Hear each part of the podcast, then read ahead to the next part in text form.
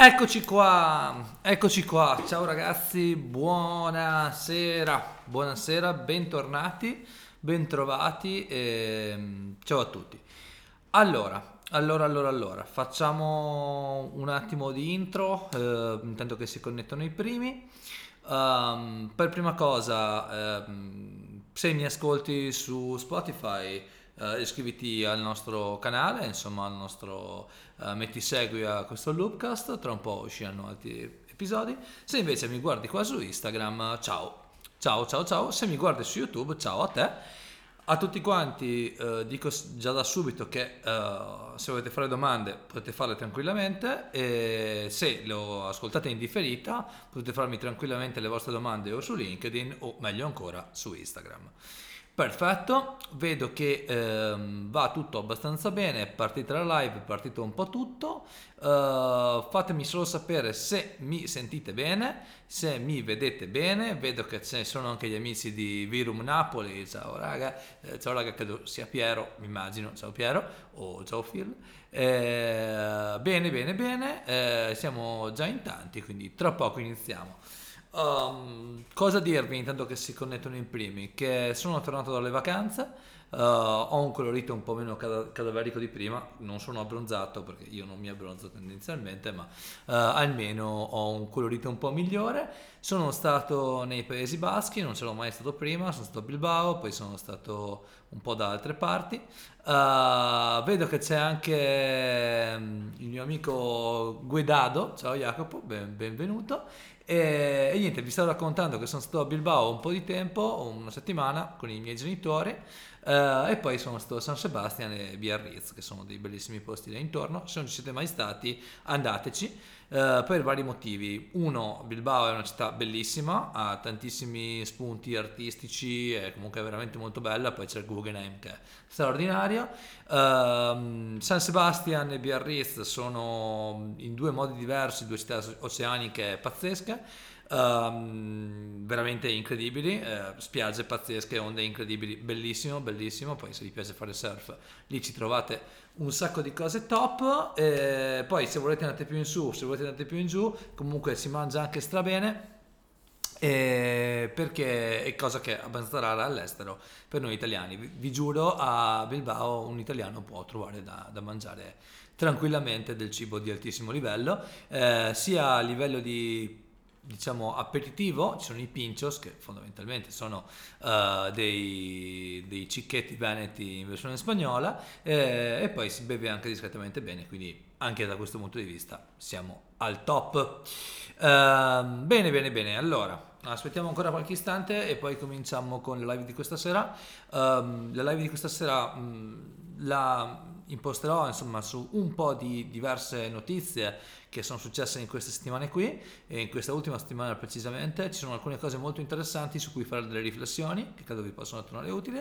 E poi alla fine uh, vi uh, mando uh, vi, do, vi lascio un po' di spazio per domande o dubbi e risponderò alle vostre domande qualora ce ne fossero su questi o su altri argomenti. Bene bene bene bene allora allora, allora, allora, faccio solo un check che funzioni tutto quanto qui, sì, funziona. Qui dietro ho il mio santo PC che registra l'audio in una qualità migliore di quella che sentite, così poi in versione podcast si sente un po' meglio. Ehm, cominciamo.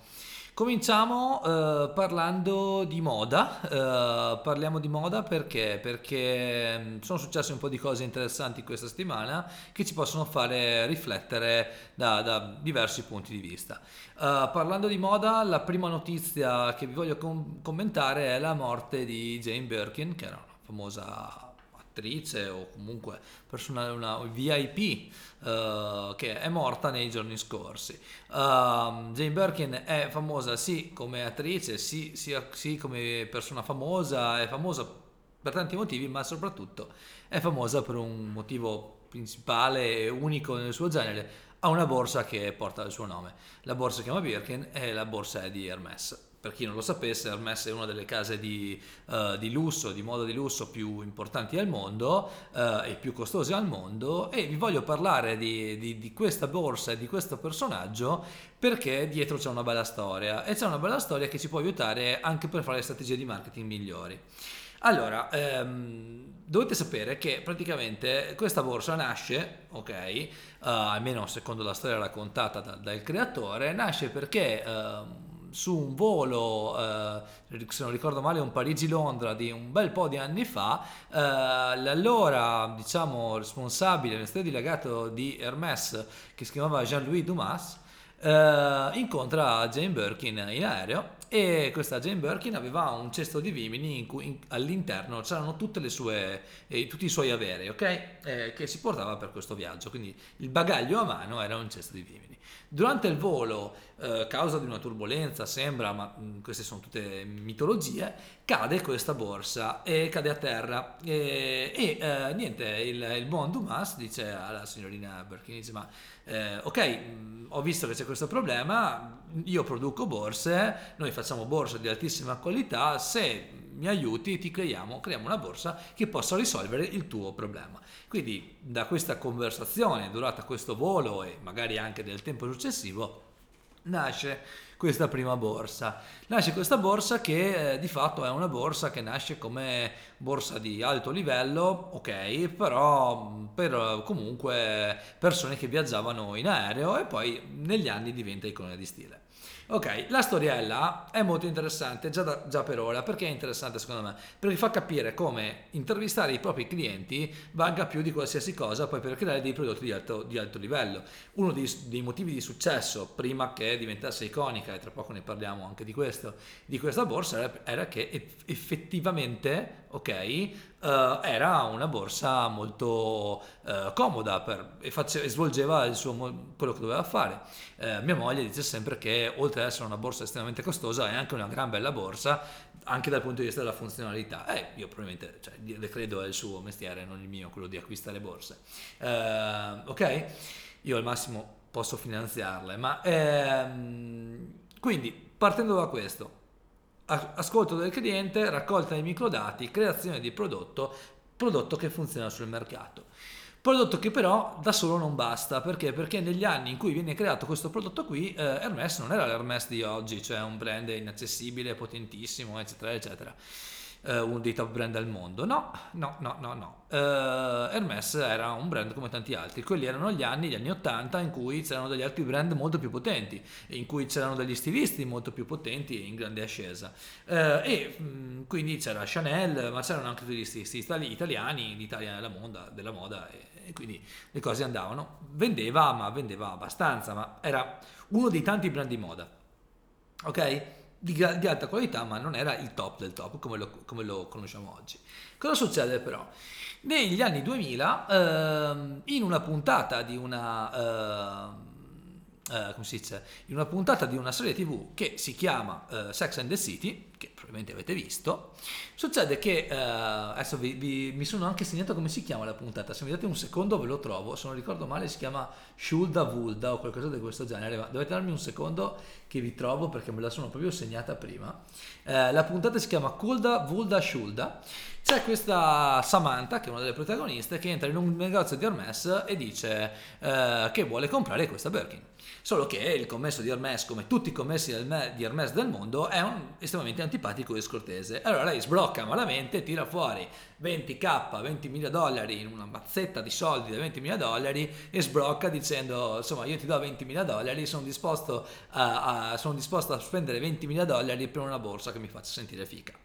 Ok, parliamo di Sex and the City, parliamo di una delle serie tv più iconiche e più viste nella storia della televisione mondiale. Ok, questo crea il mito di, questo, di questa borsa, borsa che tutte le ragazze o tutte le donne che si rispecchiano in questa mitologia di donne fighissime del mondo della moda, che viaggiano nella New York eh, del, del tempo, che fanno tutte queste storie intricatissime, tutte vogliono essere Samantha. Bene, eh, ragazzi, all'inizio degli anni 2000 abbiamo il primo primo, uno dei primi casi eclatanti di influencer marketing nella moda di lusso. Perché? Perché è vero che la borsa si chiama come una, come una famosa attrice, ma in realtà non era quello il motivo per cui è diventata così famosa e così ambita. Ma eh, questo punto è dovuto a Sex and the City. La cosa carina in tutto questo è che mh, non solo tante donne volevano questo prodotto, ma anche, a differenza di quello che hanno fatto tanti altri brand, Hermes ha controllato la distribuzione del prodotto già dal momento del lancio. E quindi, siccome Hermes vuole rimanere posizionato molto in alto come prodotto di altissima qualità, di, di inaccessibile, di ultralusso, ne ha sempre limitato la distribuzione. Questo vuol dire che se quando tu entri nel negozio e vuoi comprare questa borsa non te la vendono e quindi questo fa salire l'aspettativa, fa aumentare le liste d'attesa, fa aumentare la coda, eccetera, eccetera, eccetera. C'è gente che poi nel mondo secondario, nel mercato secondario, fa follie per comprarlo e poi sono addirittura delle aste ok, che vendono uh, queste borse. Giusto per farvi capire, ci sono dei casi di borse uh, Birkin vendute sopra i 200 mila dollari. Ok, questo vi fa capire quanto la gente può impazzire per un prodotto che poi di fatto diventa iconico. Quindi quello che io vi voglio raccontare, quello che era l'aneddoto di fondo è ok, fantastico, abbiamo creato una storia, e la storia è quella dell'aereo che ho raccontato prima. Abbiamo creato un prodotto basato su microdati, su necessità reali. Abbiamo creato una distribuzione che è quella della serie TV che la rende iconica e ovunque. E dopo tutto questo, che cosa abbiamo fatto? Abbiamo fatto una cosa ancora più figa. Abbiamo controllato la distribuzione. E controllando la distribuzione abbiamo mantenuto il prezzo alto, abbiamo mantenuto il posizionamento alto, abbiamo mantenuto quello che è di fatto il valore del brand, nonostante questo sia di, entrato nell'uso, insomma, nell'immaginario comune come prodotto iconico e di massa, cosa che non è riuscita molto bene ad altri e adesso continuiamo a parlarne. Parliamo eh, velocemente di un altro caso nel mondo della moda, non parliamo solo di moda questa sera, però ci sono delle cose molto, molto carine che penso vi possono tornare utili. Uh, volevo fare una live un po' diversa perché sono de- degli spunti che secondo me vi possono tornare utili in generale, al di là del che lavoriate o meno nella moda. Secondo caso, eh, di quello di cui voglio parlare questa sera, è legato al, al fatto che Marco Bizzarri, che era il, fino a ieri l'amministratore delegato di Gucci, ha lasciato Gucci. Dopo che qualche mese fa Alessandro Michele, che era il, designer che ha portato Gucci all'apice della sua popolarità negli ultimi anni, aveva lasciato la Maison. Uh, Gucci, ricordiamoci che è di proprietà di Kering, quindi di fatto è, con, è proprietà di un conglomerato molto grande e uh, Marco Bizzarri era l'amministratore delegato e l'altro era il top designer. Ieri um, è stato annunciato che appunto Marco Bizzarri lascerà la Maison e non ha, non ha più il suo incarico all'interno del, del, del tutto. Voi direte, vabbè sti cazzi, cioè, amen, peggio per lui. Vero, però ci sono un po' di riflessioni da fare che secondo me possono tornare utili. Uno, prima riflessione che mi viene in mente è questa qua.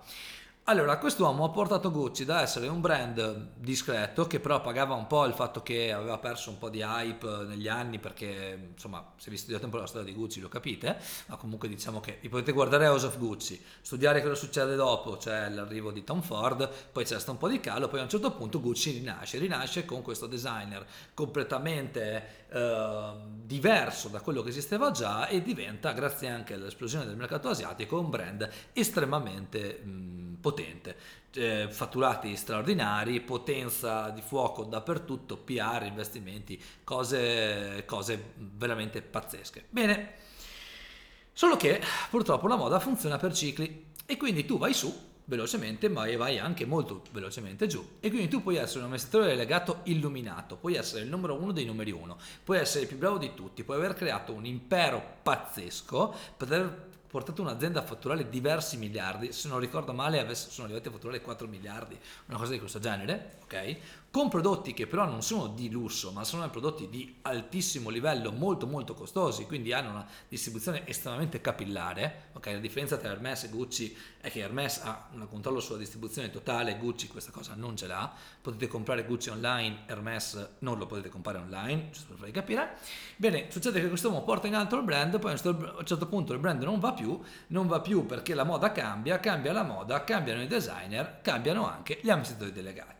Quindi cosa impariamo da tutta questa storia? Che uno, non basta essere bravi per, per mantenere il proprio posto di lavoro, due, non bisogna solamente essere eh, in grado di portare grandissimi risultati, perché i risultati vanno e vengono, Tre, che basta, basta, poco che le cose cambiano. E la bravura di un grande manager deve essere anche quella, e questo secondo me è molto molto importante da ricordare, deve essere anche quella di eh, riuscire a governare i momenti, chiamiamoli, di crisi. Probabilmente non per colpa sua, adesso io non lo conosco, io leggo quello che si dice, probabilmente lui non è riuscito a gestire bene questa parte qui, non hanno trovato il modo di collaborare e quindi le loro strade si sono divise. Però quello che noi possiamo imparare da questa storia è che indipendentemente da quanti miliardi tu puoi fatturare, nel momento in cui la tua azienda va male, i primi a saltare chi sono i manager e questo è importante da ricordare, quindi se noi siamo dei manager dobbiamo riuscire a uh, gestire e prevenire queste situazioni qua.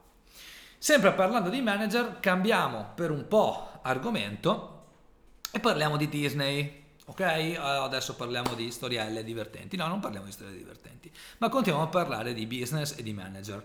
Perché? Perché praticamente succede questo. L'amministratore delegato di Disney, che si chiama Bob Iger, tra l'altro vi consiglio su Masterclass, che ci, masterclass.com, se siete abbonati ci sono un po' di cose interessanti da parte sua. Bene, eh, l'amministratore di, delegato di Disney ha dichiarato che Disney uh, farà un po' di vendite, ultima, eh, perché eh, fondamentalmente ci sono delle cose che non vanno come dovrebbero andare. Allora dovete sapere che Disney non è solamente quell'azienda bellissima e fantastica che produce i film che ci fanno tanto innamorare, tanto piangere e tanto emozionare da quando siamo piccoli, ma è semplicemente una gigantesca azienda di media, è un'azienda media gigantesca dove eh, all'interno ci sono sì Disney, ma poi ci sono anche tutto il mondo Marvel, c'è tutto il mondo Star Wars, c'è Pixar, ma ci sono anche Fox e altre televisioni. Ok? Nel corso degli anni cosa ha fatto Disney? Ha acquisito, grazie anche alla sua grande potenza commerciale e la, gli accordi di licensing che davano tanti tanti soldi, ha acquisito tutti questi asset esterni al, al proprio. Ehm, acquisendo questi asset ha aumentato il proprio fatturato in modo esponenziale. Più o meno questi asset legati alle televisioni fanno circa un quarto del fatturato di Disney, per farvi capire la potenza, quanti soldi girano. Sono billion. Acquisendo questi asset, cosa hanno fatto anche? Hanno acquisito know-how, know-how e uh, soprattutto distribuzione, perché hai delle televisioni, puoi parlare alle persone. Hanno creato Disney Plus, hanno creato tutta una serie di altri sistemi di revenue. Solo che questo, almeno secondo quello che uh, dice il, loro CEO, li ha resi mh, meno efficienti e soprattutto ha fatto perdere un po' di focus all'azienda e questo fondamentalmente cosa porterà? A una dismissione di alcuni asset che verranno venduti. Ok? Uh, verranno venduti e, uh, per fare della cassa da riutilizzare poi in altri modi. Una cosa che mi ha colpito è una frase che ho trovato di Bob Iger che diceva già un po' di tempo fa che la vera sfida non sta eh, solamente nell'esistere, ma nel rimanere rilevanti e adattarsi al cambiamento. Ebbene, lui probabilmente ha visto un cambiamento, se non ricordo male, Eiger era stato cacciato, poi è tornato, insomma, lui aveva visto un grande cambiamento e vede un cambiamento nel mercato, vuole evitare che l'azienda soffra più di tanto questo cambiamento e quindi semplicemente si libera di alcune cose che, di alcuni asset che non ritiene efficienti ed efficaci, ragiona proprio come se fosse un vero e proprio fondo di investimento, quindi vende, compra, compra e vende e a quel punto ehm, riassetta l'azienda in modo che questa rimanga rilevante nel corso del tempo. Ecco, quello che noi impariamo da tutto questo, al di là della storiella di Disney, eccetera, eccetera, è il fatto che la cosa più importante per noi che facciamo i manager, per noi che facciamo gli imprenditori, ok, non è fare i bulli con le macchine fighe a Dubai, ma è rimanere rilevanti nel corso del tempo. Quindi fare evolvere le nostre aziende per andare incontro alle esigenze sia dei nostri clienti sia le esigenze finanziarie delle stesse. Perché? Perché cambiano i tempi e quindi cambiano anche le esigenze che abbiamo internamente e esternamente. Uh, non è molto facile fare questo, è molto difficile anche per aziende piccole, cioè noi questo tipo di discussioni in loop lo facciamo continuamente, cosa possiamo fare di più, cosa possiamo fare meglio, cosa possiamo tagliare, cosa possiamo implementare, è una cosa che noi facciamo continuamente io e i miei soci, ok? Però fondamentalmente quello che si fa capire è che se Disney taglia vuol dire che ci sono delle cose che eh, diciamo che, che, vanno, che, vanno, considerate e quindi ci aspettano probabilmente alcuni cambiamenti a livello macro eh, nel mondo dei media nel prossimo periodo. Ok? Altro punto di cui vi voglio parlare questa sera. Allora, allora, allora, boh, per ora è tutto chiaro, vi ho spiegato bene, ehm, sono stato abbastanza chiaro in quello che vi ho raccontato o cioè, avete qualche dubbio? Così intanto bevo un attimo.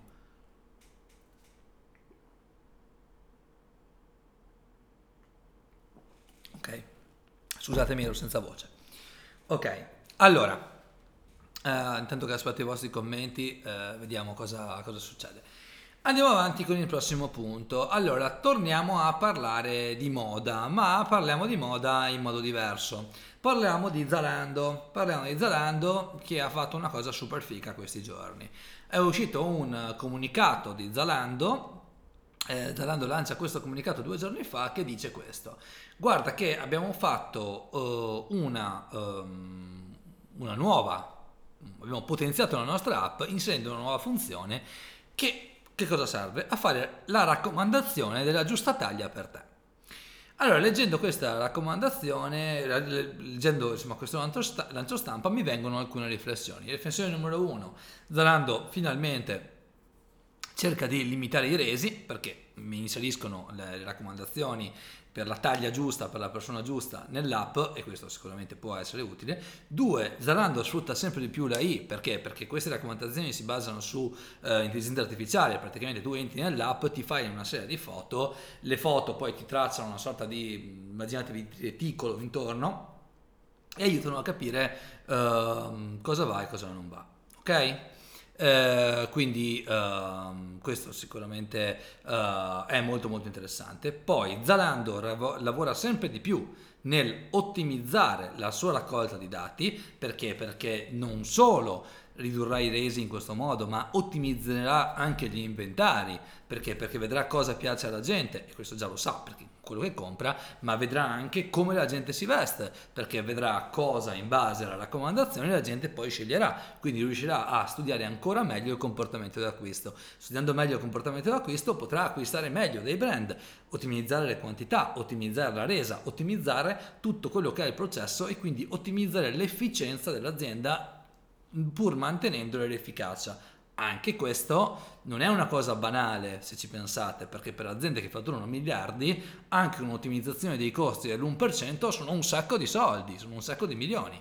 Quindi, capite, lanciano un sistema di ottimizzazione che lato consumer aumenta la percezione del brand, mi danno il prodotto giusto che voglio io ed è perfetto per me e scopro anche brand nuovi. Dall'altro, lato business, gli fa conoscere meglio il prodotto e questo secondo me è una bellissima innovazione nel mondo della moda, anche perché io un paio di mesi fa sono stato a Barcellona a Shop Talk, ve ne ho parlato penso anche, eh, non me lo ricordo, eh, e a Shop Talk c'era il CEO di Zalando che diceva che effettivamente i resi, soprattutto su alcuni mercati, erano un problema, ed erano un problema grande, giusto per farvi capire, nel mondo moda in Germania il reso tocca anche il 45%. Quindi vuol dire che insomma un cliente su due manda indietro della roba. Questo diventa un grande problema a livello di logistica, a livello di costi, a livello di tutto, no? Cosa succede quindi? Vuol dire succede che il cliente mangia la roba, bene, tu devi fare, tutto, devi fare, in modo di limitare questo problema. Bene, se ci riesci hai vinto il gioco, perché diventi più profittevole dei tuoi competitor e quindi riesci ad avere una maggiore appetibilità sul mercato. Ecco. Molto interessante, quindi questa nuova notizia che il signor Zalando, o meglio l'azienda Zalando, ha rilasciato questa funzione che, questa funzione che effettivamente funziona, funzione, scusatemi, che ti dà la raccomandazione d'Italia, non sono i primi a farlo, ma quando lo fa un colosso di questo genere può essere che a tendere diventi uno standard per il mercato. Altro spunto che vi posso raccontare, poi vi dico già i prossimi argomenti. Parleremo di Nike, parleremo di biciclette, parleremo di agenzie e parleremo di CRO, parleremo di Meta, parleremo di ragazzini, parleremo di Barbie. Bene, parliamo, parliamo, di Nike velocemente. Due cose su Nike um, che vi possono, penso, tornare utili, vi possono interessare. Uno, Nike è tornata a fare pubblicità come due anni fa, tre anni fa. Uh, hanno ricominciato a fare pubblicità di tipo ispirazionale e non solo aspirazionale.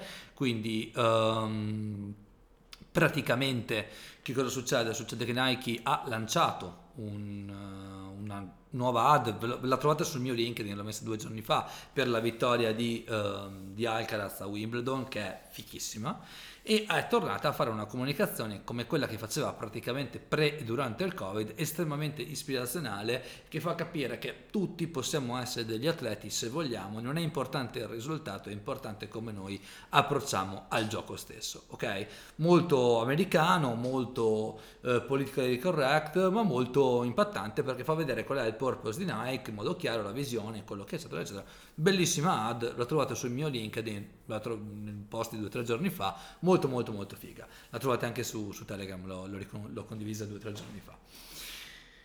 Sempre Nike però sta affrontando un'altra storia ed è questa molto molto molto molto più importante della ad di cui vi ho parlato poco fa. Allora Nike, eh, voi dovete sapere, forse ve l'avevo già detto ma mh, mm, forse no, eh, io la chiamo Nike perché gli americani la chiamano Nike chiamatela Nike, chiamatela come cavolo vi pare, comunque quella è l'azienda, Nike, ok? Uh, Nike che cosa fa? Allora, un po' di anni fa ha deciso di tagliare completamente tutta la distribuzione, soprattutto offline, e accentrarla tutta su, su se stessa. Quindi una delle aziende più grandi al mondo, anzi l'azienda più grande al mondo di sportswear, quindi scarpe, vestiti sportivi, decide di tagliare tutti i suoi principali rivenditori, soprattutto negli Stati Uniti, per accentrare e diventare un brand direct to consumer. Quindi dire ok, io voglio che chi vuole Nike compri Nike da Nike e non da altre parti. Perfetto, succede che però eh, questo porta a una crescita nell'immediato del loro fatturato in modo esponenziale, cresce la marginalità, cresce tutto, sembra tutto bellissimo, siamo tutti qua a dire grande Nike, avete spaccato tutto, siete fichissimi, wow wow wow wow wow, ma ma lì entra a un certo punto la psicologia umana e questa è la cosa interessante di questa cosa, di questa, di questa storia. La psicologia umana uh, frega anche i migliori analisti, o meglio, chi ci aveva pensato l'aveva già capito. Bene, succede che a un certo punto Nike smette di crescere, o meglio, continua a crescere ma cresce un po' meno di prima. Perché smette di crescere? Perché da poi, e poi si capirà successivamente, praticamente succede che ci sono tanti consumatori che non vanno a scegliere Nike, ma vanno a comprare una scarpa sportiva.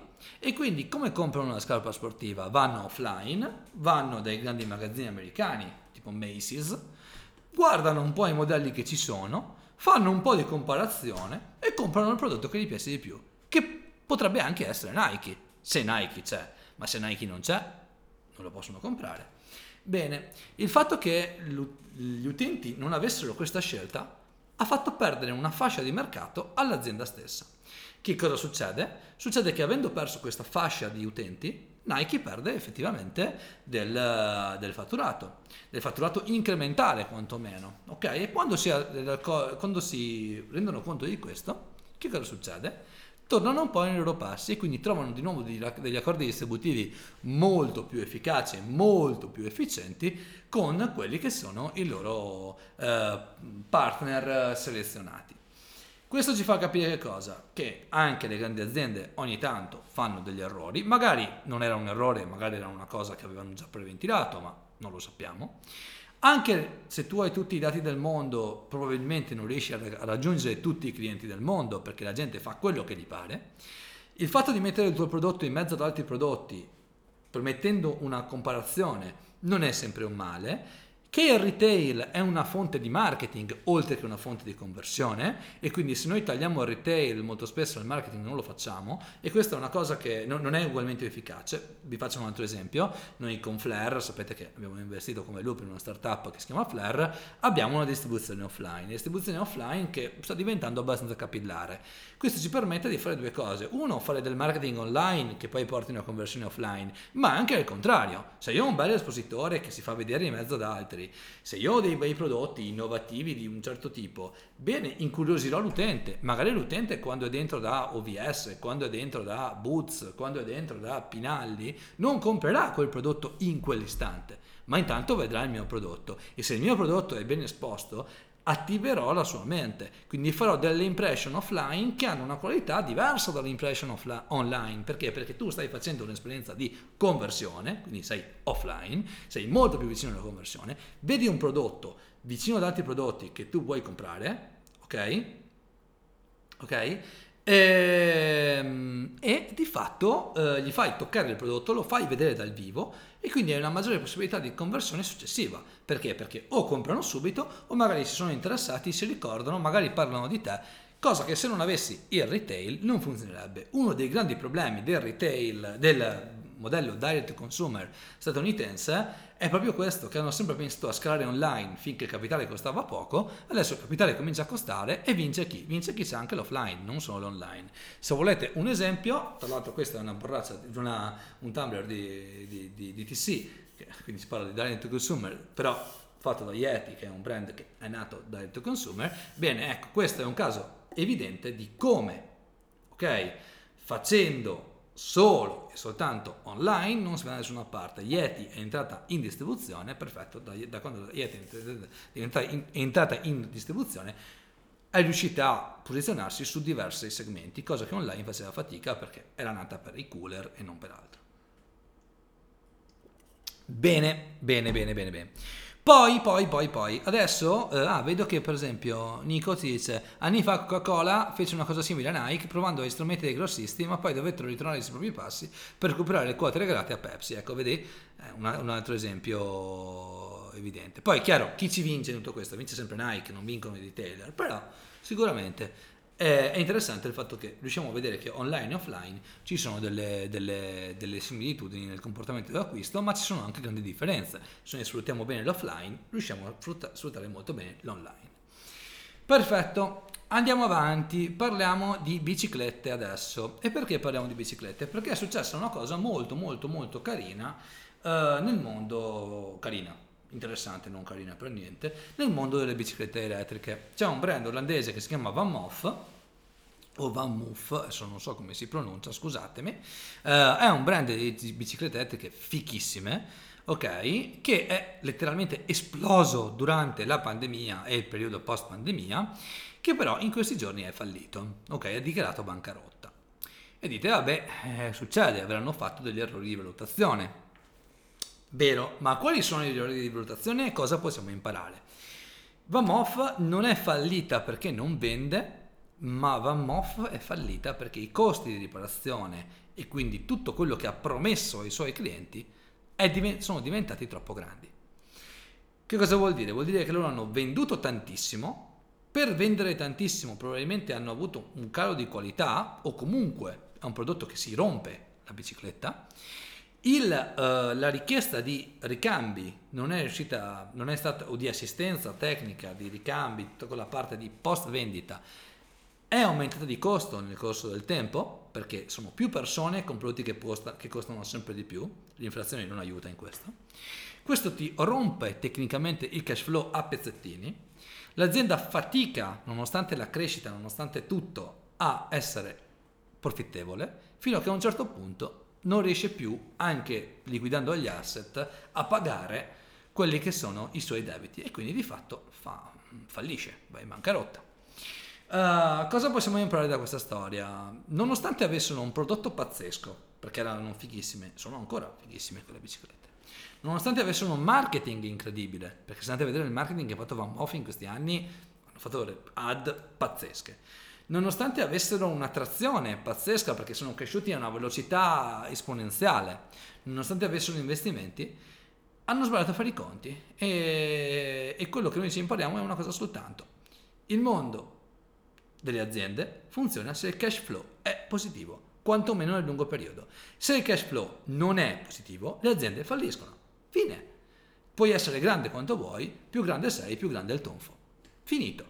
Questo è un errore dovuto a cambiamenti di mercato, sicuramente non, non utili, non per tutti, cioè non, non, non, è detto che potessero essere questi cambiamenti legati al mondo del, del mercato delle biciclette non erano, de- non erano necessariamente, mh, mm, come si può dire, prevedibili, però sicuramente ci sono stati. Probabilmente ci sono stati degli errori lato management, ci sono stati errori di tipo, tanti tipi diversi, però di fatto quello che noi impariamo è cash is king, il cash flow vale tutto. Quindi non è solamente il rapporto tra CAC e lifetime value, ma è anche quanto noi siamo in grado di generare revenue, quindi quanto ci costa acquisire un nuovo cliente e quanto ci rende un nuovo cliente nel corso del tempo. Essendo questo un mercato, quello delle biciclette, in cui fare un secondo, una seconda vendita non è detto che sia così semplice, L'unico modo che noi abbiamo per uscirne è quello di salvarci uh, ascoltando i nostri clienti, quindi probabilmente dovevano lavorare con i clienti per trovare delle fonti alternative di redditi, di reddito, di cash flow quantomeno, eh, per fare in modo di pareggiare magari questi aumenti di costo dovuti a alcuni prodotti, perché a un certo punto se tu anche aumenti il costo, anche se tu aumenti il prezzo dei tuoi prodotti avrai un, un tappo, no? più di un certo tipo, un certo livello non puoi alzare i prezzi, non la gente smette di comprare. Se tu crei nuovi prodotti diversi, correlati, adatti, a volte ti salvi. Bene, mh, mm, vi consiglio di approfondire il caso di Van Moff, che, Van Moof, che è, o come, come si chiama, eh, perché nel corso degli anni secondo me diventerà un bellissimo caso di, di business che poteva avere grandi potenzialità, ma che ha sofferto alcuni cambiamenti di mercato. Continuando a parlare di business, parliamo dell'argomento più divertente eh, e più dibattuto, eh, divertente anche qui non tanto, ma più dibattuto di questi giorni eh, online e in questo caso parliamo di agenzie parliamo di Italia. Ok? Io mi ero ripromesso di non parlare di questo argomento, nel senso che fondamentalmente a me di parlare di agenzie non è che mi interessa, però mi piaci- ho un paio di considerazioni da fare sul caso Velvet Media. Velvet Media era un'agenzia, ormai è non è più, è fallita, uh, della provincia di Treviso, molto grande, mh, mm, agenzia con cui insomma, ho avuto a che fare ne, negli anni, uh, nella, nella, quale hanno lavorato tanti miei studenti, quindi io non niente contro di loro, che è fallita ed è fallita... Uh, sotto un debito con l'erario di 5 milioni e mezzo e un altro debito con i propri fornitori e dipendenti di un altro milione e mezzo, quindi avevano 7 milioni di euro di buco. Bene, questa è la notizia vera. Cosa è successo però? È successo che l'anno scorso, o due anni fa, adesso non ricordo, avevano fatto una campagna di marketing, eh, di PR esponenz- enorme, enorme, in cui il loro capo eh, dichiarava che in Velvet puoi fare tutte le ferie che vuoi, puoi andare al lavoro quando vuoi e fare quello che ti pare l'importante è che tu lavori. Fantastico! Wow, liberalizzano le ferie, gli orari, siamo fichissimi. Questa cosa all'epoca già aveva fatto sorgere nel naso perché sapevo già di alcune cose che non mi tornavano, ma non è importante. Qual è la cosa che però è importante ricordare? È importante ricordare che adesso, dopo che l'azienda è fallita, i giornali come titolano? Non fallisce un'azienda veneta come tante altre, ha fatto un buco a 7 milioni, probabilmente chi la gestiva tanto bravo non era e probabilmente essere leader della crescita e fare delle ottime PR non funziona. No, dicono, ecco l'azienda ha liberalizzato i posti di lavoro, gli orari di lavoro fallisce. E quindi il focus si sposta dalla cattiva gestione, che è la causa, a quello che è una casualità all'interno della vita di un'azienda. Hanno liberalizzato gli orari di lavoro e le ferie. Bene, che cosa succede quindi? Succede che poi arrivano tutti i bomber influencer italiani, i bomber influencer italiani che dicono ecco vedi se tu lasci lo smart working la gente non lavora più, non è produttiva, i clienti se ne vanno. E quindi tu poi uh, hai delle insolvenze e poi fallisci. Cosa non vera. Poi arrivano gli altri mega bomber, boomer che dicono no, dobbiamo stare in ufficio tutto il giorno, solo lì si produce.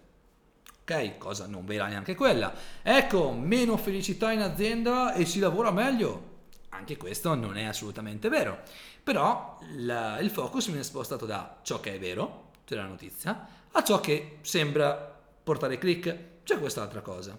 E quindi ci stiamo dimenticando la cosa fondamentale, che le aziende, come vi ho detto prima, funzionano se il cash flow è positivo. E prima di fare 7 milioni di buco, soprattutto se ne hai 5,5 con le tasse, di tasse, le tasse si pagano dopo aver fatturato, non prima di aver fatturato, non prima, ok? Uh, beh, 6-7 eh, milioni non è lo smart working, non è un'insolvenza a farti cadere, è probabilmente che non hai gestito bene la tua azienda. Lo so, passo delle ipotesi. Eh, che probabilmente hai avuto un, un, modello di business non adatto ai, al momento. Magari i tuoi commerciali hanno venduto troppo o hanno venduto male, eh, eri fuori mercato con i prezzi, eri fuori mercato con le situazioni. Magari è così. Non lo so, non sta a me dirlo, ma sicuramente non è lo smart working averti fatto fare 7 milioni di buco. No? Ecco, allora ragazzi, quando vedete queste notizie e quando mi chiedete questi commenti, cercate di essere un po' cinici, andate un po' a fondo sulle cose e scoprirete che non è proprio tutto oro, oro quello che luccica quando vedete le aziende straordinarie e non è neanche tutto brutto, non è proprio tutto quello che vi raccontano vero quando poi queste, queste, queste aziende cadono. Tu puoi essere leader della crescita, leader di qua, PR di qua, PR di là, ma poi se non sei una buona azienda fallisci perché cash is king. Eh, questo è il gioco. Ok? Fine del commento tecnico sul mondo agenzie, però insomma ci tenevo eh, a raccontarlo. Tra l'altro c'è anche il buon Omar qui che ci ha lavorato all'interno, quindi se mi dici un'analisi seria e ragionata a riguardo mi fa molto molto piacere eh, sentirlo da, da, parte tua. Poi se hai qualcosa da aggiungere o dimenticato qualcosa o c'è qualcosa che devo correggere, eventualmente scrivimi in privato che lo correggo volentieri, ma il mio punto di vista era molto diverso, era più sulla stampa che su altro. Continuando a parlare di stampa, introduco due, uh, due spunti. Il primo è che causation is not correlation, quindi non è detto che una cosa che vi sembra vera sia poi la causa reale di una. Di una situazione e introduco il concetto di giornalisti e giornalai. Allora, in questi giorni, sta, l'avete visto probabilmente, sta girando eh, online un articolo di Forbes su un ragazzino uh, con i capelli rossi, adesso non mi ricordo neanche come si chiama ma non mi, non mi interessa, che ha 19 anni e dice di aver fondamentalmente rivoluzionato il mondo delle agenzie, di essere il punto di riferimento per le agenzie locali in Italia. Bene, succede che questo ragazzino però ha una micro azienda come tantissime altre, non è il punto di riferimento di niente, non lo conosce nessuno, ha micro clienti e eh, però è finito su Forbes e finisce su un articolo di, di, una, di un giornale che sembra in qualche modo, ok, uh, autorevole.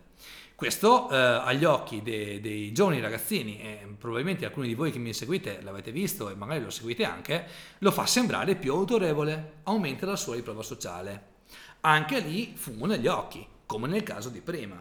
Bene, i giornalisti direbbero, ok, ma prima di pubblicare un articolo su una rivista importante, andiamo a vedere chi è questo ragazzino, facciamogli due domande capiamo se effettivamente sa di quello che sta parlando e soprattutto guardiamo i bilanci. Poi invece ci sono i giornalai. I giornalai che cosa fanno? Sono quelli che vendono i giornali. E per vendere i giornali online cosa si fa? Si fanno i click. E quindi si fanno titoli altisonanti, articoli fasulli e alla fine dei conti cosa succede? Si rovina solo il mercato. Perché il mercato non è che lo roviniamo perché questi mi fanno concorrenza, ma non ne frega niente.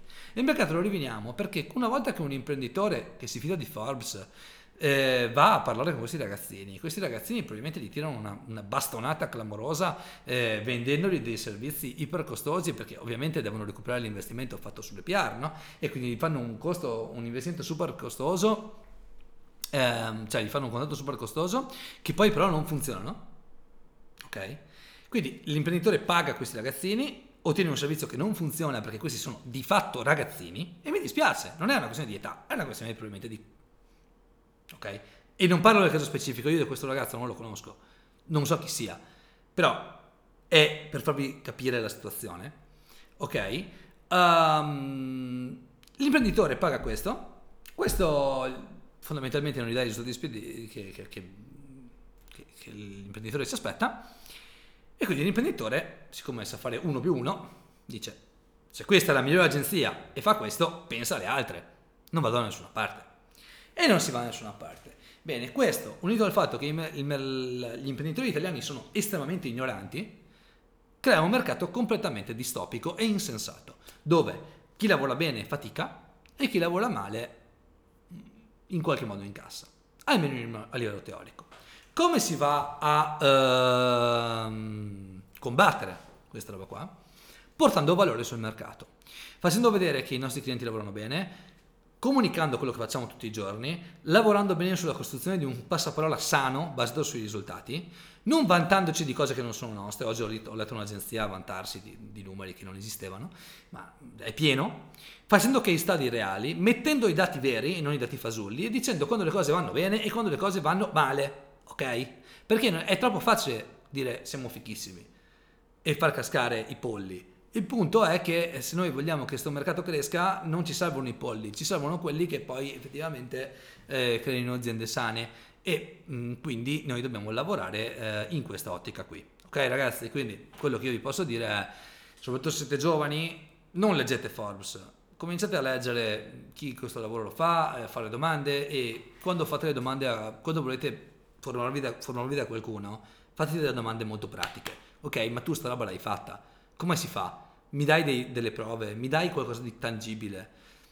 quando noi partecipiamo a, insomma, veniamo convocati da dei brand importanti, ci fanno le pulci, ci chiedono, ok, ma questa roba come si fa? Fammi un audit avanzato, portami del valore prima, di, prima che io possa sceglierti. Ecco, dovete imparare a lavorare in questa ottica qui e non solo a dire oh guarda sono fichissimo sono su, sono su, su Forbes sono di qua sono di là che poi alla fine dei conti non si va da nessuna parte ok Filippo Marzi chiede secondo te quanto avrà pagato uh, per aprire su Forbes? Ah no avrà pagato sicuro ha pagato quanto? Non lo so.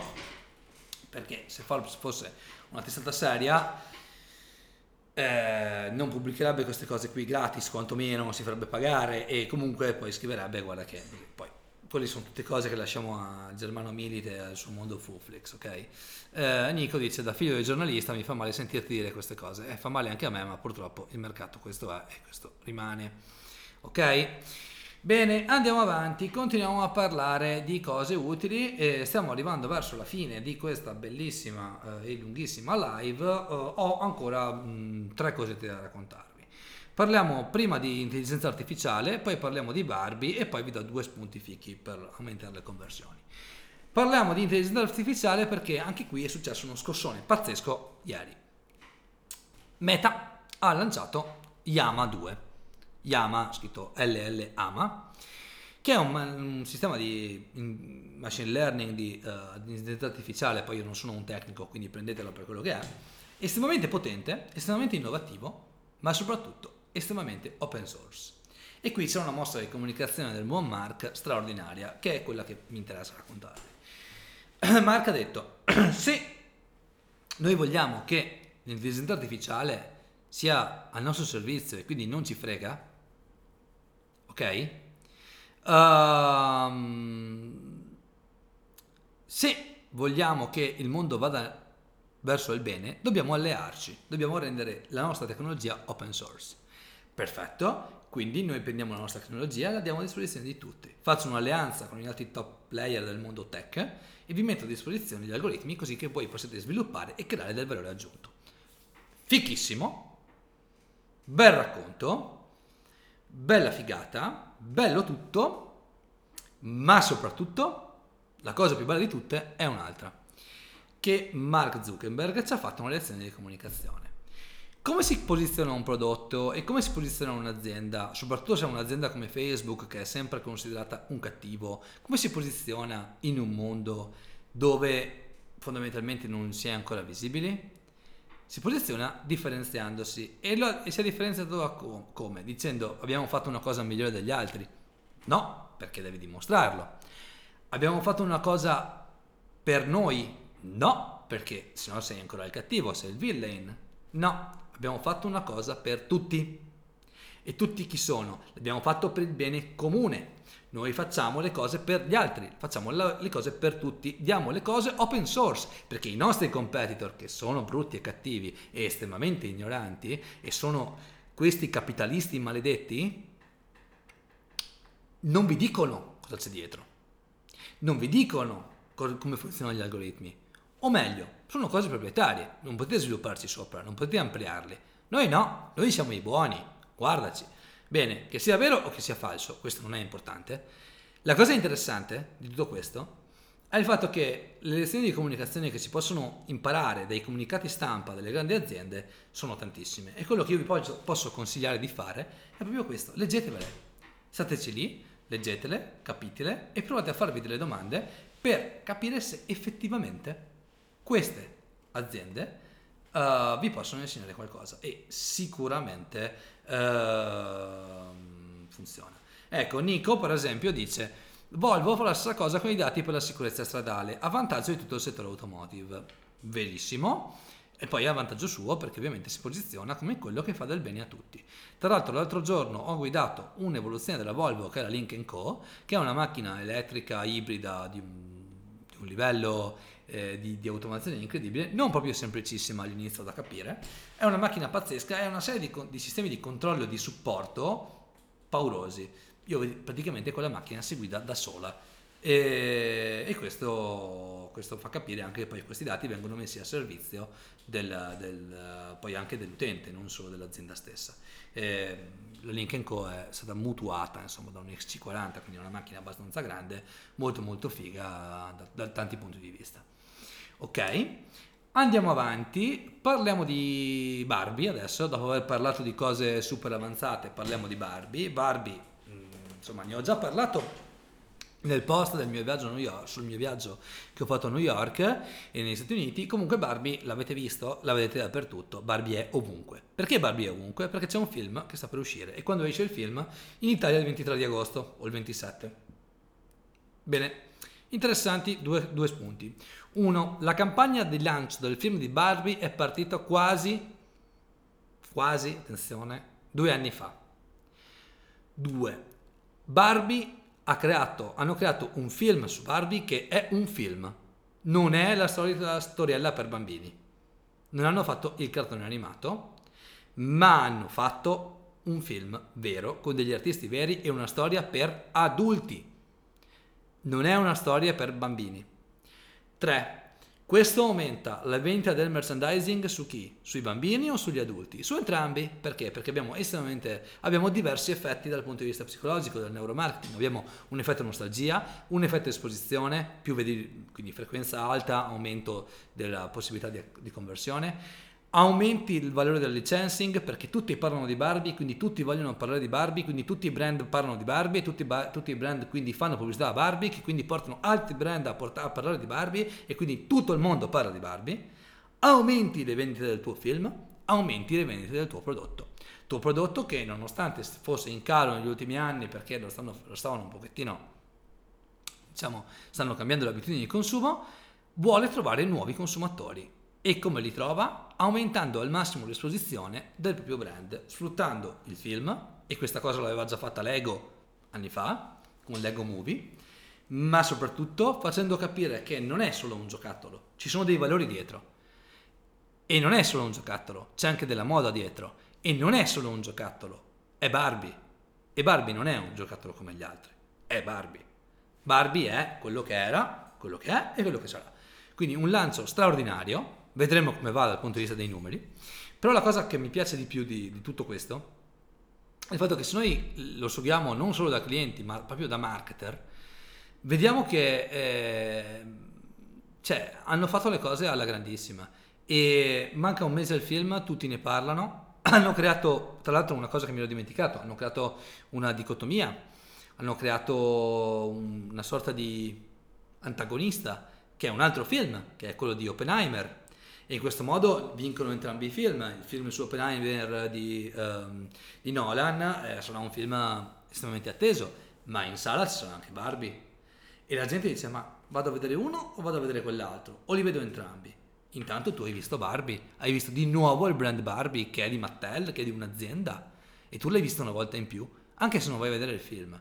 Tu, Barbie, ce l'hai qua, ce l'ho io ero a New York eh, e c'è la foto anche, e ci ho messo anche la foto, ero da Faust due mesi fa, ok? Uh,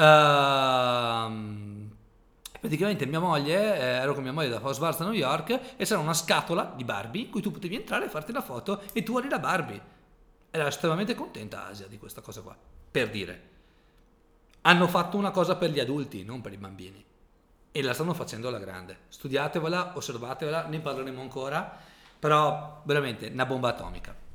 Ok? Um, vabbè, eh, Nico dice per Barbie hanno dipinto il mondo di rosa, per Oppenheimer basta dire da Christopher Nolan. Vero, chiaro, verissimo, ma Nolan è come, è come la Apple, o ti piace o non ti piace e probabilmente dopo Tenet piace sempre a meno persone. Io andrò a vederlo sicuramente. Ok? Ultimi spunti del giorno, allora vediamo qua, scusate se guardo da questa parte ma eh, ho una, un elenco. Allora sì, uno spunto pratico. Um, allora, ci sono dei casi, parliamo di e-commerce adesso e poi rispondo alle vostre domande, quindi se volete scrivere un po' di domande già adesso vi rispondo poi dopo. Allora, parliamo di e-commerce. Um, molto spesso ci troviamo davanti a sistemi, um, insomma, e-commerce che hanno percorsi di acquisto molto molto lunghi. soprattutto in periodi come quelli pre-saldi o comunque o soprattutto per prodotti molto costosi, che cosa succede? Succede che eh, la gente ci mette tanto a discu- a, a, ad acquistare. Se il periodo mh, supera i 7 giorni, ok? Uh, difficilmente riusciamo ad attribuirlo poi alle ad uh, in modo abbastanza preciso. Cosa possiamo fare quindi? Possiamo sfruttare al massimo il, il traffico che abbiamo nel sito. Come possiamo fare a sfruttare al massimo questo sito? Usando un trucchetto. Quando cadete su una pagina, fate cadere l'utente, atterrare l'utente su una pagina prodotto. Scusate che bevo un altro po' e poi arrivo.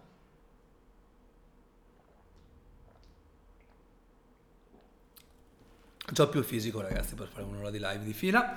Comunque, ehm, adesso che ho compiuto 35 anni sta invecchiando, vabbè. Comunque, eh, come facciamo per massimizzare la resa di un utente? Una volta che l'utente, questo, l'utente entra nella scheda prodotto e decide di uscire, possiamo far uscire un pop-up. Un pop-up che dice, ok, ehi, fermati, ho delle cose in più, posso darti una mano a scegliere meglio il prodotto giusto per te. Questo pop-up manda dove? A una landing page. Una landing page costruita in che modo? C'è un forum di contatto, c'è la possibilità di chiedere informazioni, eccetera, ma soprattutto ci sono tutta una serie di leve eh, dal punto di vista persuasivo che aiutano ad accorciare il percorso d'acquisto. L'utente probabilmente intanto vedrà queste leve, quindi riprova sociale, altri spunti di conversione, eccetera ma poi magari ci lascia anche un contatto e lasciandoci il contatto scopriamo quali sono i suoi dubbi. Scoprendo quali sono i suoi dubbi, riusciamo a ottimizzare la nostra scheda prodotto e anche a questa scheda qui. E in più riusciamo a aumentare le conversioni. Perché questo, accett, eh, perché questo diciamo, accorsa la customer journey media? Perché nel momento in cui l'utente ci contatta c'è maggiore possibilità che compri e quindi di conseguenza riusciamo a ottimizzare al meglio anche la durata della customer journey perché effettivamente riusciamo ad avere più conversioni in tempo più breve.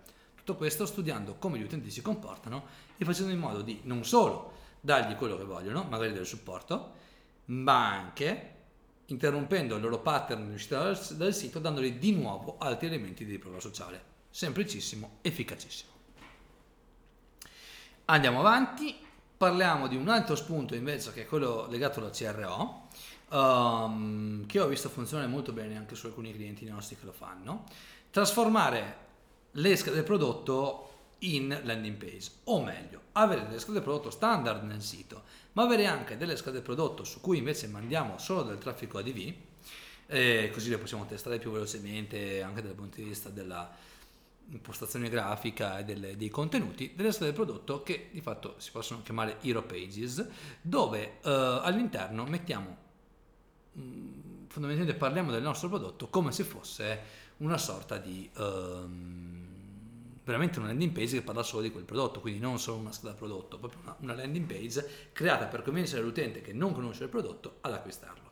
Qual è il vantaggio? Possiamo crearne infinite versioni, nonostante quella visibile nel sito sia una sola, mandare del traffico diverso da campagne diverse, aumentando la contesto, la contesto, la, il, anzi, migliorando il contesto, perché trovano nel messaggio pubblicitario e nella landing, page, nella landing page lo stesso angolo, lo stesso messaggio, aumentando quindi la pertinenza e quindi se aumenta la, la coerenza del messaggio, eh, migliora il contesto e migliora la pertinenza, aumenta anche il tasso di conversione.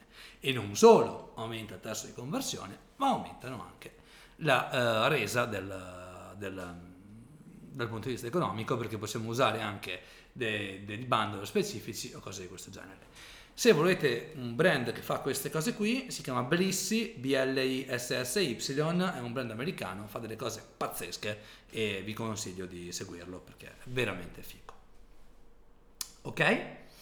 Bene, e, e, e, e siamo arrivati alla fine ragazzi. In esattamente 58 minuti ho finito le cose che dovevo dirvi. Mi sembra molto bene. Ora vi dedico un altro po' di tempo, se volete, a rispondere alle vostre domande. Quindi, domande, ho visto che sono già, c'è già qualche domanda, eh, però eh, vediamo se di rispondere anche agli altri. Allora, grazie Francesco per tutto quello che condividi.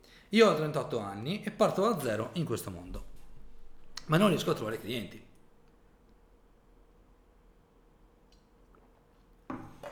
Dove e come posso fare networking in modo efficace? Mi sto deprimendo. Allora, nel momento in cui tu parti da zero, prima di tutto devi formarti. Nel momento in cui tu ti formi, avrai dei formatori, parla con i formatori, chiedi informazioni. Seconda cosa che puoi fare, l'ho già spiegato, ci sono diversi miei video su YouTube in cui lo spiego, fai contenuti, anche, quello, anche su quello che studi. Parti dalla tua rete primaria, hai 38 anni, non hai 97. Puoi uscire, conoscerai qualcuno che ha qualche attività di qualche genere, se non lo conosci andrai al bar, andrai al ristorante, uscirai di casa, andrai dal parrucchiere, andrai dall'estetista, andrai dal fisioterapista, insomma andrai da qualcuno che avrà bisogno di clienti. Bene, ti proponi a loro e dici guarda io sto studiando queste cose, ho, ho bisogno di metterle in pratica, siccome tu hai bisogno di clienti, cosa dici? Proviamo, ci lavoriamo insieme e vediamo cosa succede. Se riesci ti fai anche pagare qualche soldino, se no ti fai dare almeno il budget per le sponsorizzate e cominci da lì.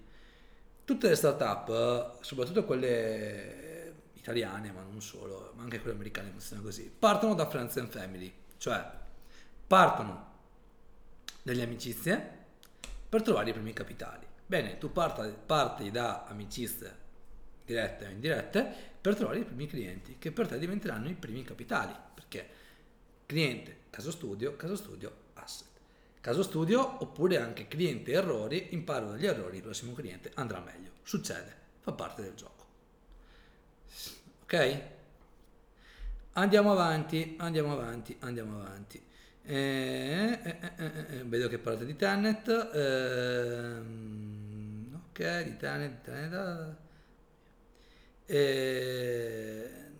ok, perfetto, perfetto. Bene. Ok, dai. Allora, vediamo se qualche domanda ancora, perché qua si, si è un po' piantato. Adesso vediamo. Se no, cos'altro vi posso dire? Vi posso dire che la settimana prossima Um, faremo un tutoring eh, su Performance School per chi era presente al uh, webinar che abbiamo fatto può essere che ci sia una sorpresa quindi guardate le mail prossimamente vi dico che con Loop stiamo lavorando molto molto bene sulla creazione di un performance school super avanzato volevamo fare un evento enorme probabilmente non faremo un evento enorme ma faremo un evento per il giusto numero di persone eh, ma domani ci sto lavorando, cioè domani avrò delle conferme in più. Eh, che eh, come ho già accennato su Facebook Advanced sto lavorando a aggiornare um, Facebook Ads Pro e ci sono delle belle novità vi annuncio anche che domenica faremo di nuovo il Q&A eh, nelle ultime settimane ho, ris- ho risposto a c- più di 500 domande ragazzi mi fa molto piacere, me ne passate così tante, quindi molto molto bene. E, ehm, e, niente, adesso rispondo alle vostre domande che sono arrivate. Quali sono i requisiti per lavorare con la vostra agenzia? Allora, come freelance non c'è alcuna possibilità se, se non ti fai uh, conoscere e riconoscere. Noi facciamo una selezione basata su due criteri. Uno, passaparola. Passaparola vuol dire che qualcuno mi dice che sei bravo e qualcuno di cui io mi fido Uh, oppure uh, tu fai dei contenuti talmente fighi che nel momento in cui io ho bisogno di te, so che sei bravo e quindi vengo da te. Nel momento in cui tu invece vuoi diventare il nostro cliente, c'è un form nel nostro sito da completare, un form che ti chiede quanto investi, come investi, che tipo di obiettivi hai e in base a questo vediamo se possiamo selezionarti tra i clienti che sono adatti a noi.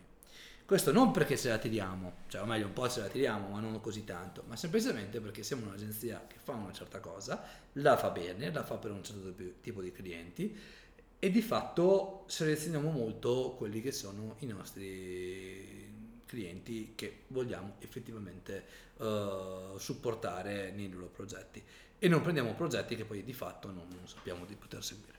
Ok? Eh, cercare clienti per diventare freelance lavorando già in un'agenzia, lo vedi poco etico nei confronti di quest'ultima? Ma Ludo, non lo so. Nel senso che, che no, più di tanto. A meno che tu non faccia concorrenza diretta all'agenzia, sui clienti dell'agenzia. Il mercato è grande, se li trovi tu e non, non li trovano loro, bene per te da un lato. Da un altro non lo so, non, non ho... Boh, Mm, dipende che rapporti hai con l'agenzia, che ruolo hai in agenzia. E diciamo che più è apicale il ruolo in agenzia, meno questa cosa è diciamo, corretta dal mio punto di vista. Se sei semplicemente uno dei tecnici dell'agenzia o vuoi diventare freelance e hai capito che questa è la tua strada, secondo me non fai male a nessuno, anzi il tuo capo dovrebbe supportarti oltre che sopportarti. Matteo, come sponsorizzare un'agenzia immobiliare per le acquisizioni di persone che vogliono vendere? C'è un mio video di un'ora su YouTube in cui spiego come fare. Quindi puoi andare su YouTube e guardartelo anche ora. Ok. Ciao, ho speso quasi 2000 euro in tre mesi con un'agenzia di marketing che mi aveva promesso clienti e vendite online, ma zero. Ora sono demoralizzata. Allora, io non so cosa vendi a Roma, non, non ho idea, non, non, non, conosco il tuo business, quindi non, ti posso dare dei consigli pratici. Diciamo che, allora, 2000 euro in tre mesi per un'agenzia, se l'agenzia è brava, sono pochissimi. Ok? So che possono sembrare tanti a te, ci sta, soprattutto magari se all'inizio se il business non è tanto grande, ma un'agenzia che lavora a 600 euro al mese è poco. Uguale 600 euro al mese di budget se vuoi vendere online sono pochi. Se vuoi vendere offline, quindi è un business fisico, potrebbero già port- anzi dovrebbero già portarti degli ottimi, dei buoni risultati. Ottimi non si sa. Quindi va un po' contestualizzata questa cosa. Non ti devi demoralizzare perché ci sono due cose che puoi imparare. Uno, a scegliere un po' meglio. E quindi io quello che ti consiglio di fare è al posto di investire su un'agenzia, investi sulla tua formazione di base, ti aiuta. E due, e questo è molto importante, questo ti fa capire anche che probabilmente se vuoi vendere online servono capitali più grandi, quindi non è neanche detto che tu possa vendere online non è necessario vendere per forza, ma ci sono altri modi per rendere il business più profittevole. Essere demoralizzati non, non, non cambia niente. È vero che 2000 euro sono tanti per alcuni, uh, però diciamo che non so come dire, è il costo degli errori. Io ne ho, spesi, ne ho, ne ho spesi molti, molti di più in, in errori nella mia vita. Eh, fa parte del gioco. Ne ho anche rinunciati a molti, molti di più, ma fa parte del gioco anche quello. Ok, ciao Fra, con un target Oreca, come migliorare la qualità del lead raccolti tramite Meta e Google Ads? Perfezionare le creatività specificando che non sono rivolte ai consumatori finali e poi... Um, e poi migliorare quello che succede dopo il click. Quindi magari non usare solo e soltanto i moduli di Facebook, magari usare le landing page molto specifiche, magari mettere nella landing page se sei un cliente eh, se non hai l'aperta IVA vai da questa parte se hai l'aperta IVA vai dall'altra. Quindi diciamo che fa così. Il Modore che ha comunque uh, lavora anche molto tramite fiere tramite rappresentanti quindi va capito bene eh, che cosa gli stai vendendo e come glielo stai vendendo. Ok? Cosa pensi delle agenzie di marketing che assumono solamente se hai una laurea? Che avranno i loro buoni motivi Ok, noi nel loop non, non um, assumiamo in base al titolo di studio, ma assumiamo in base alla competenza. Però c'è anche da dire che tante volte un titolo di studio, non tanto il titolo laurea, ma l'esperienza che si fa durante gli anni della laurea, danno dei vantaggi competitivi, ok? E quindi più o meno sono tutti laureati che lavorano da noi. Non mi interessa, non lo so neanche. Uh, se alcune aziende scelgono questo tipo di uh, diciamo, criterio non le vado a biasimare. Mm, diciamo che però dipende anche che, che, lavoro vuoi fare e non è detto che uno che, che, è laureato sia meglio di non laureato, anzi non c'è nessuna correlazione su questo, soprattutto in questo mondo qui, dove i corsi di laurea, soprattutto quelli in comunicazione, lasciano il tempo che trovano molto spesso, purtroppo. Eh, formazione di base necessaria per un bravo digital marketer Partiamo dal capire come funziona, Danilo. Mm, che cosa fa un digital marketer? Um, fa in modo che arrivi del traffico su delle pagine e, e fa in modo che questo traffico diventi soldi. Quindi spende dei soldi per generarne altri.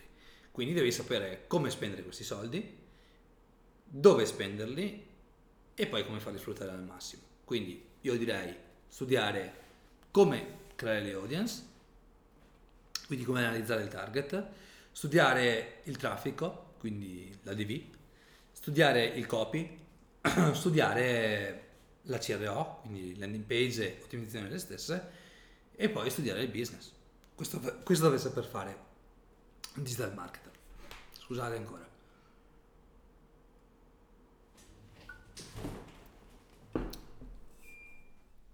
Ok, andiamo avanti. Quali sono gli step che segui per realizzare una strategia di Facebook Ads? Uh, eh.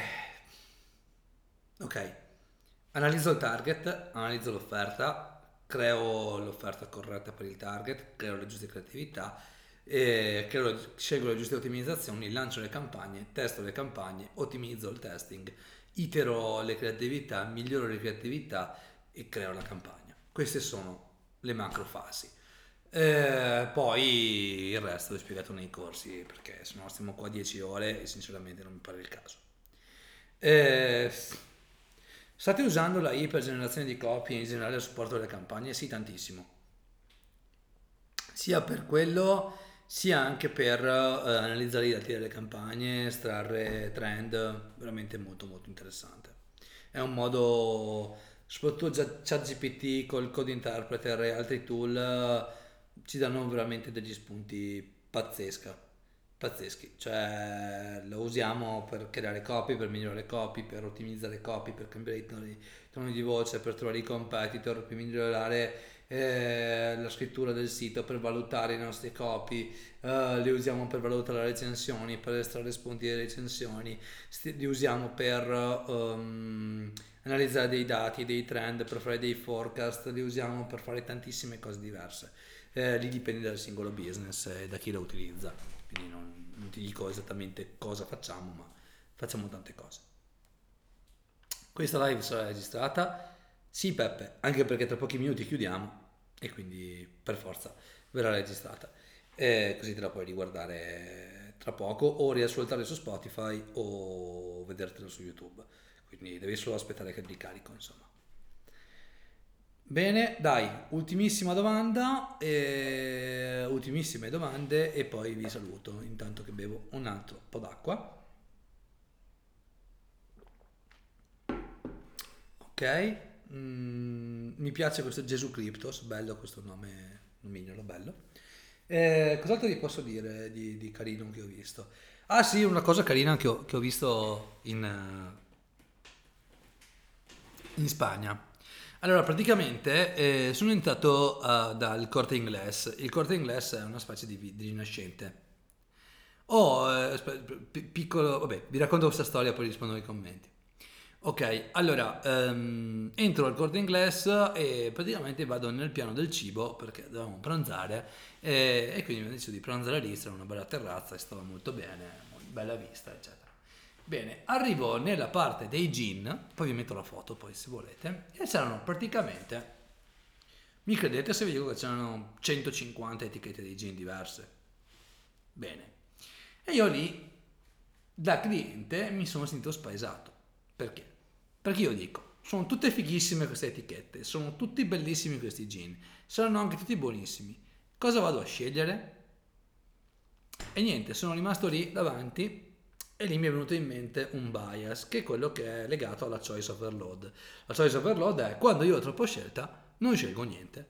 Perché? Perché quando c'è troppa scelta il consumatore non riesce, il cervello del consumatore non riesce a gestire uh, troppe informazioni e quindi non riesce a fare scelte oculate. E soprattutto se deve fare un investimento non basso, non fa una scelta oculata.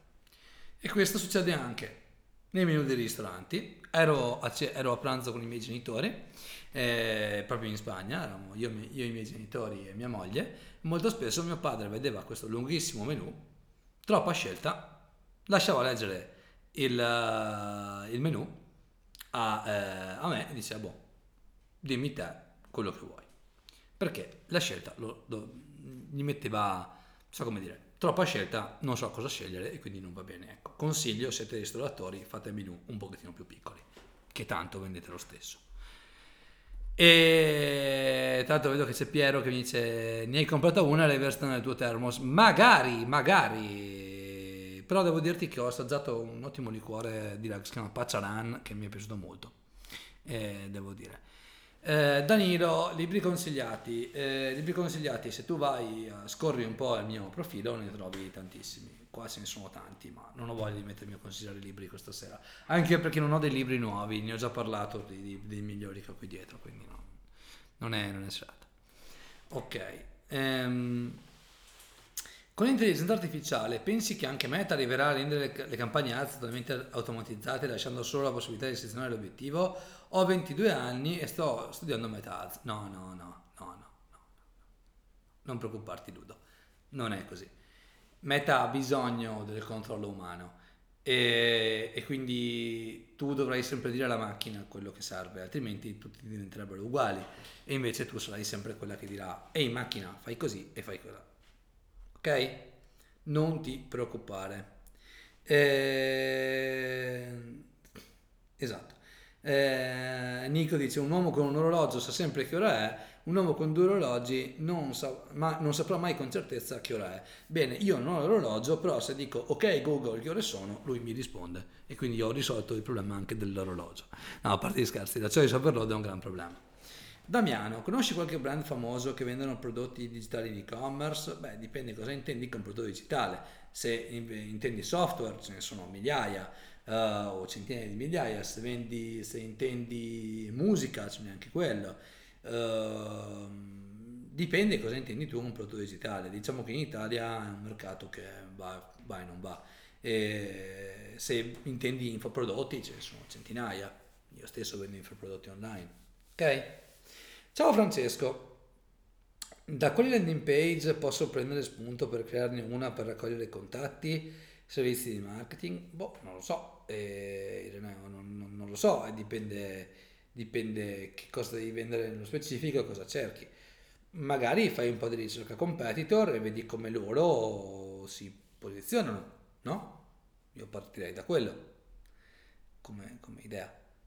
Potrebbe essere già, già, già questo una, spunto. Avevo visto prima un, compa- un commento, ah ecco, Max che scrive, eh, quindi non basta essere un punk rocker per avere eh, successo il business, no, mi dispiace, la musica che ascoltiamo non aumenta il cash flow, mi dispiace, eh, non funziona e non, non è efficiente e neanche efficace altrimenti con eh, la super musica che ascolto io dovrei essere billionaire e invece no, non basta ascoltare Kendrick Lamar per diventare ricco come Kendrick Lamar, e, e neanche ascoltare i Sex Pistols per diventare un ribelle, eh, anzi. Ok, ok, quanto di media dovrebbe prendere un freelancer per capire se il gioco vale la candela, quanto invece capire... Eh, Ah, quando invece capire quando arrivare a delegare, parlo di un primo periodo iniziale, ho 23 anni. Beh, Giulio, allora, eh, il gioco vale la candela se ti piace. I soldi sono una conseguenza, non sono una causa. Se ti piace fare il freelancer, anche se all'inizio guadagni poco, pazienza. Se mentre guadagni poco impari, va bene così. Se però poi vedi che non ti piace più, allora vuol dire che forse non è il lavoro per te. Questa è l'unica grande, eh, mm, diciamo, l'unica grande discriminante in questo gioco qui. Eh, per quanto riguarda il delegare, eh, il delegare si capisce quando, quando si arriva a saturazione.